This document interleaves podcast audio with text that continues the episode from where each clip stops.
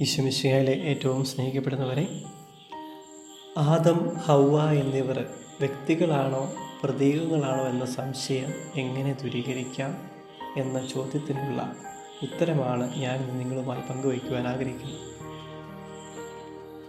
ഉൽപ്പത്തി പുസ്തകത്തിന്റെ അധ്യായങ്ങളുടെ പ്രതിപാദ്യ വിഷയം പ്രപഞ്ചോൽപ്പത്തിയും മനുഷ്യോൽപ്പത്തിയുമാണെന്ന് നമുക്കറിയാം.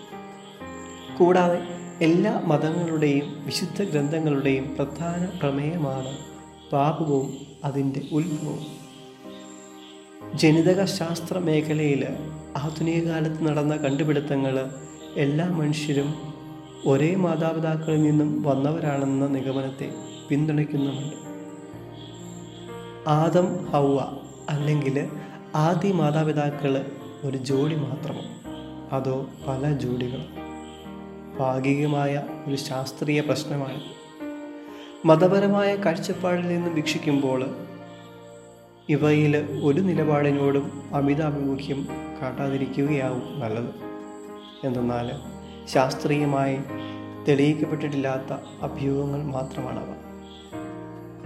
ആദത്തിന്റെയും ഹവായിയുടെയും കഥയിലെ യഥാർത്ഥ മതാത്മക മൂല്യം ഇതാണ്.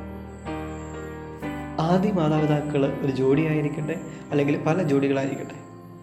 ഏതായാലും ദൈവം അവരിലേക്ക് ജീവനുള്ള ആത്മാവിനെ സന്നിവേശിപ്പിച്ചു. ഈ അർത്ഥത്തിൽ അവരെല്ലാവരും ദൈവത്താൽ സൃഷ്ടിക്കപ്പെട്ടവരാണ്. ഇവിടെ പ്രത്യേക പരിഗണന അർഹിക്കുന്ന കാര്യങ്ങളാണ്.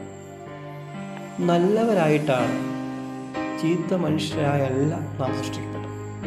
നാം എല്ലാം സൃഷ്ടിക്കപ്പെട്ടത് നല്ലവരായിട്ടാണ്.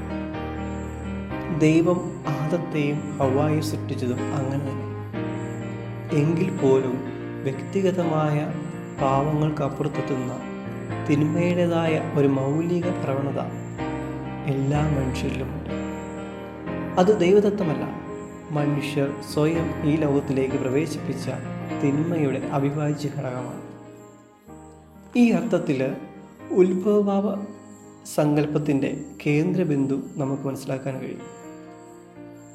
ഈ ഉത്ഭവഭാവ് എന്ന സാങ്കേതിക പദം ബൈബിളിലേത് അല്ലെന്ന് ഓർക്കണം. വിശുദ്ധ അഗസ്റ്റിനും ആദ്യ സഭാപിതാക്കന്മാർ പ്രയോഗിച്ച ചിന്താരൂപങ്ങളുടെ പ്രതിഫലനമാണത്. അതവിടെ നിൽക്കട്ടെ. ആദത്തിന്റെയും ഹവായിയുടെയും കഥ വളരെ സമുചിതമായാണ്.